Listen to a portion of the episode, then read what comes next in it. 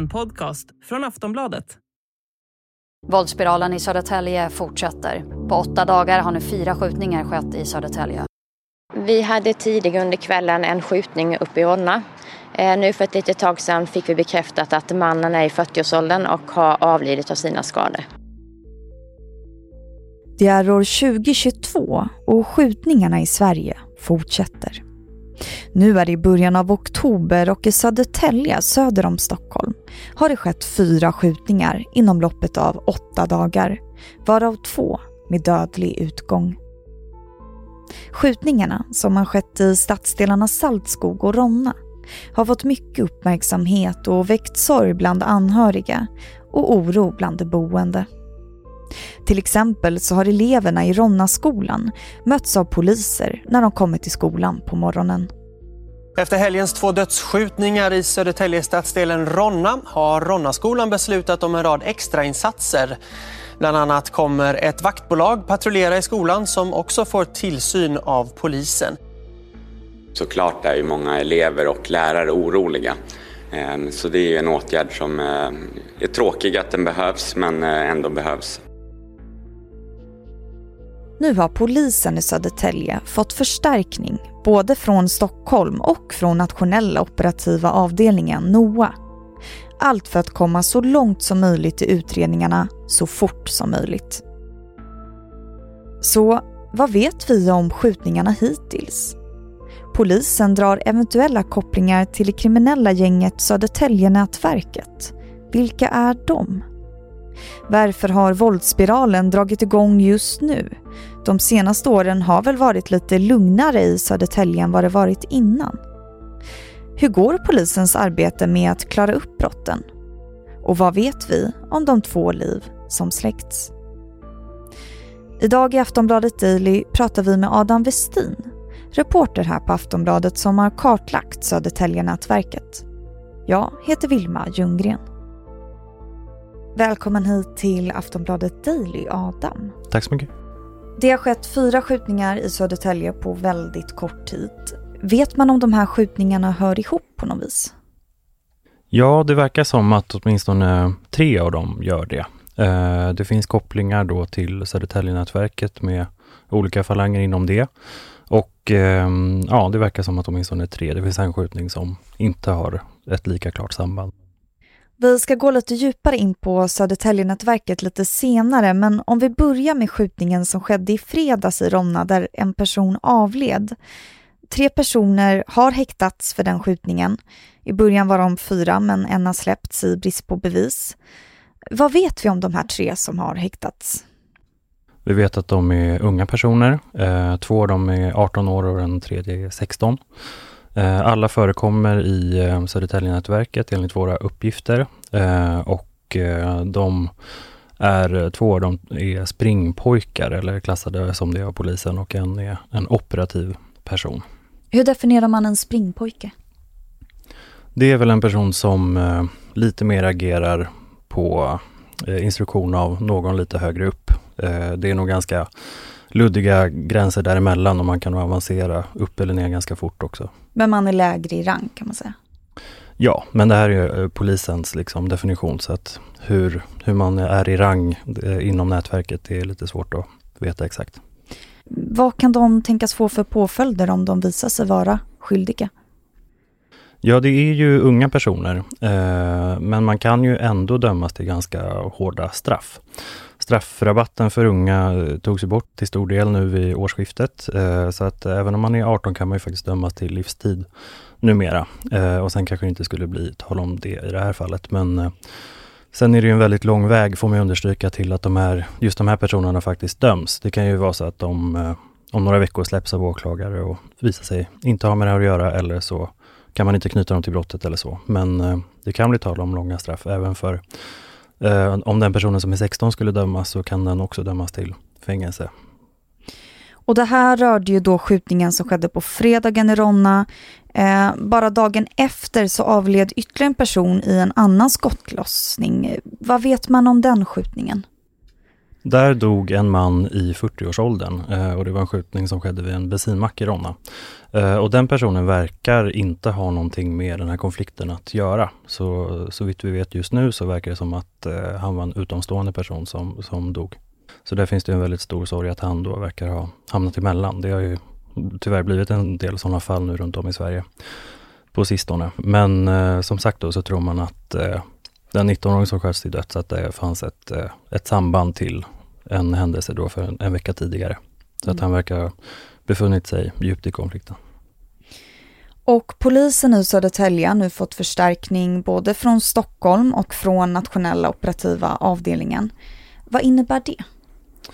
Ja, eh, regionpolischef Mats Löving har gett eh, en del intervjuer och sagt att det är som att hela Sverige nu kraftsamlar i Södertälje. Eh, det handlar ju både om att man flyttar dit eh, polis från eh, Stockholm men också hela Sverige och det gäller både att man ska synas, vara ute mycket men också utredande kraft liksom så att man verkligen i det här tidiga skedet försöker att samla på sig så mycket som möjligt för att man till sist ska kunna döma folk. Hur går polisens arbete just nu? Om man tänker på det stora hela nu, det har ju skett fem mord i Södertälje under året. och alla är ju fortfarande ouppklarade eller så, även om vissa har skett väldigt nyligen. Ehm, jag pratade med den som är åklagare i fallet i juni där en ung man sköts till döds i stadsdelen Blombacka. Ehm, och han berättade att det hade suttit två personer anhållna i ett tidigt skede, men de var sen, sen släppta. Ehm, och sen lunkar väl liksom utredningen på. Och jag frågade sådär, när tror du att du kanske väcker åtal eller sådär? Och då sa han att vi får väl se om jag gör det. Så att eh, det finns ju helt klart en hel del ouppklarade mord i Södertälje och det riskerar ju också att bidra till att eh, det sker fler eftersom man, eh, ja, man känner att man kommer ändå inte åka fast. Aftonbladet Daily är snart tillbaka.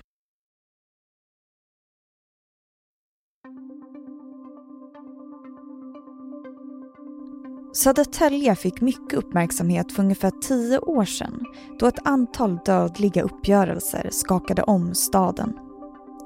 Då slutade det hela med att många högt uppsatta ledare inom Södertäljenätverket fängslades och tiden efter det beskrivs som lugnare än innan. Men den senaste veckan vittnar om någonting annat. Vi hör Adam Westin igen om varför han tror att oroligheterna har återvänt till Södertälje.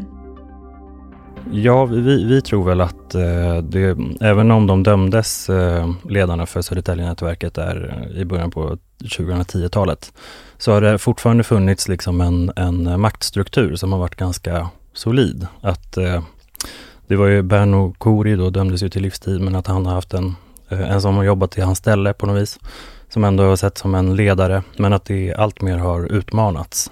Ehm, och det är väl det vi ser just nu, eh, en sorts maktkamp. Och han var ledare för Södertäljenätverket. Mm. Men om vi ska gå in lite på Södertäljenätverket, vilka är de? Ja, eh, och där har ju, det finns en polis som heter Gunnar Appelgren som eh, utredde det här tidigare då och har följt det väldigt länge. Han säger ju att det nästan är lite missvisande att prata om Södertäljenätverket för att det består av så många falanger. Eh, när min kollega intervjuade honom så nämnde han 7, 8, 9 falanger kanske inom Södertäljenätverket. Men polisen har ju liksom eh, koll på de här gängen och eh, där, mm, allt ryms fortfarande under det som kallas Södertäljenätverket. Men det verkar hända väldigt mycket inom det. Och om man blickar tillbaka, hur uppstod Södertäljenätverket?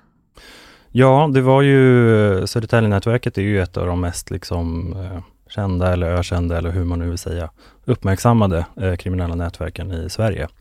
Och det var ju då tre väldigt uppmärksammade mord som skedde 2009 och 2010. Eh, och eh, det, det, var ju Södertäljenätverket då som, eh, som dömdes för att ligga bakom dem. Eh, och det var ju en strid om narkotikamarknaden Eh, det fanns då en eh, yttre fiende som, eh, som var X-team som var en undergruppering till Bandidos i Södertälje. Men det fanns också liksom personliga band i väldigt hög grad som spelade in där. Och de här skjutningarna som har skett nu, de har skett i två stadsdelar som heter Ronna och Saltskog. Vad är det för platser? Hur skulle du beskriva dem? Det är områden i Södertälje då och eh, om man börjar med Ronna så är ju det verkligen ett område som har präglats under väldigt lång tid av den här eh, kriminaliteten.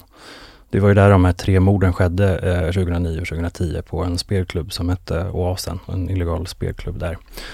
Så att det här väcker nog väldigt mycket, liksom river upp gamla sår för eh, Ronna-borna och liksom nu när, ja, det är också där det finns en falang inom det här Södertälje-nätverket som, där de bor och är aktiva. Om vi då går till de boende i Södertälje, hur har reaktionerna varit på de här skjutningarna? Ja, man har ju liksom eh, till exempel det avgående kommunalrådet som jobbat länge i Södertälje har ju sagt att eh, nu börjar man tänka på 2009-2010 när gängkonflikten var som värst. Men faktum är ju att det faktiskt är värre idag. Eh, om man bara ser till antalet mord så var ju det tre mord som klarades upp då. Och nu har det skett eh, fem i år och två på eh, väldigt kort tid. Så att ehm, bland gemene man tror jag man känner ett väldigt liksom man känner sig uppgiven inför hur, eh, hur brutalt våldet faktiskt är och hur unga personer som är inblandade i det och eh, ja, att det verkar som att ganska um, man har väldigt nära till att ta till dödligt våld om det finns eh, en oförrätt. Med de här skjutningarna inräknat så har 50 personer skjutits ihjäl i Sverige i år. Vad tror du att vi har att vänta framöver? Ja, det är ju väldigt många pågående konflikter. Bara de sista veckorna så har jag skrivit om Södertälje och Skarpnäck och Eskilstuna och Kristianstad. Och det finns väldigt många aktiva våldsspiraler, tyvärr. Och eh, just här i Södertälje så verkar det ju finnas hämndmotiv mellan de olika skjutningarna. Och eftersom att inget ännu är liksom uppklarat så, så är väl risken att den hämndspiralen fortsätter och att fler kommer till skada och dör. Tack så mycket Adam Westin för att du gästade Aftonbladet Daily. Tack. Du har lyssnat på Aftonbladet Daily med Adam Westin, reporter här på Aftonbladet. Jag heter Vilma Ljunggren och tack för att du har lyssnat.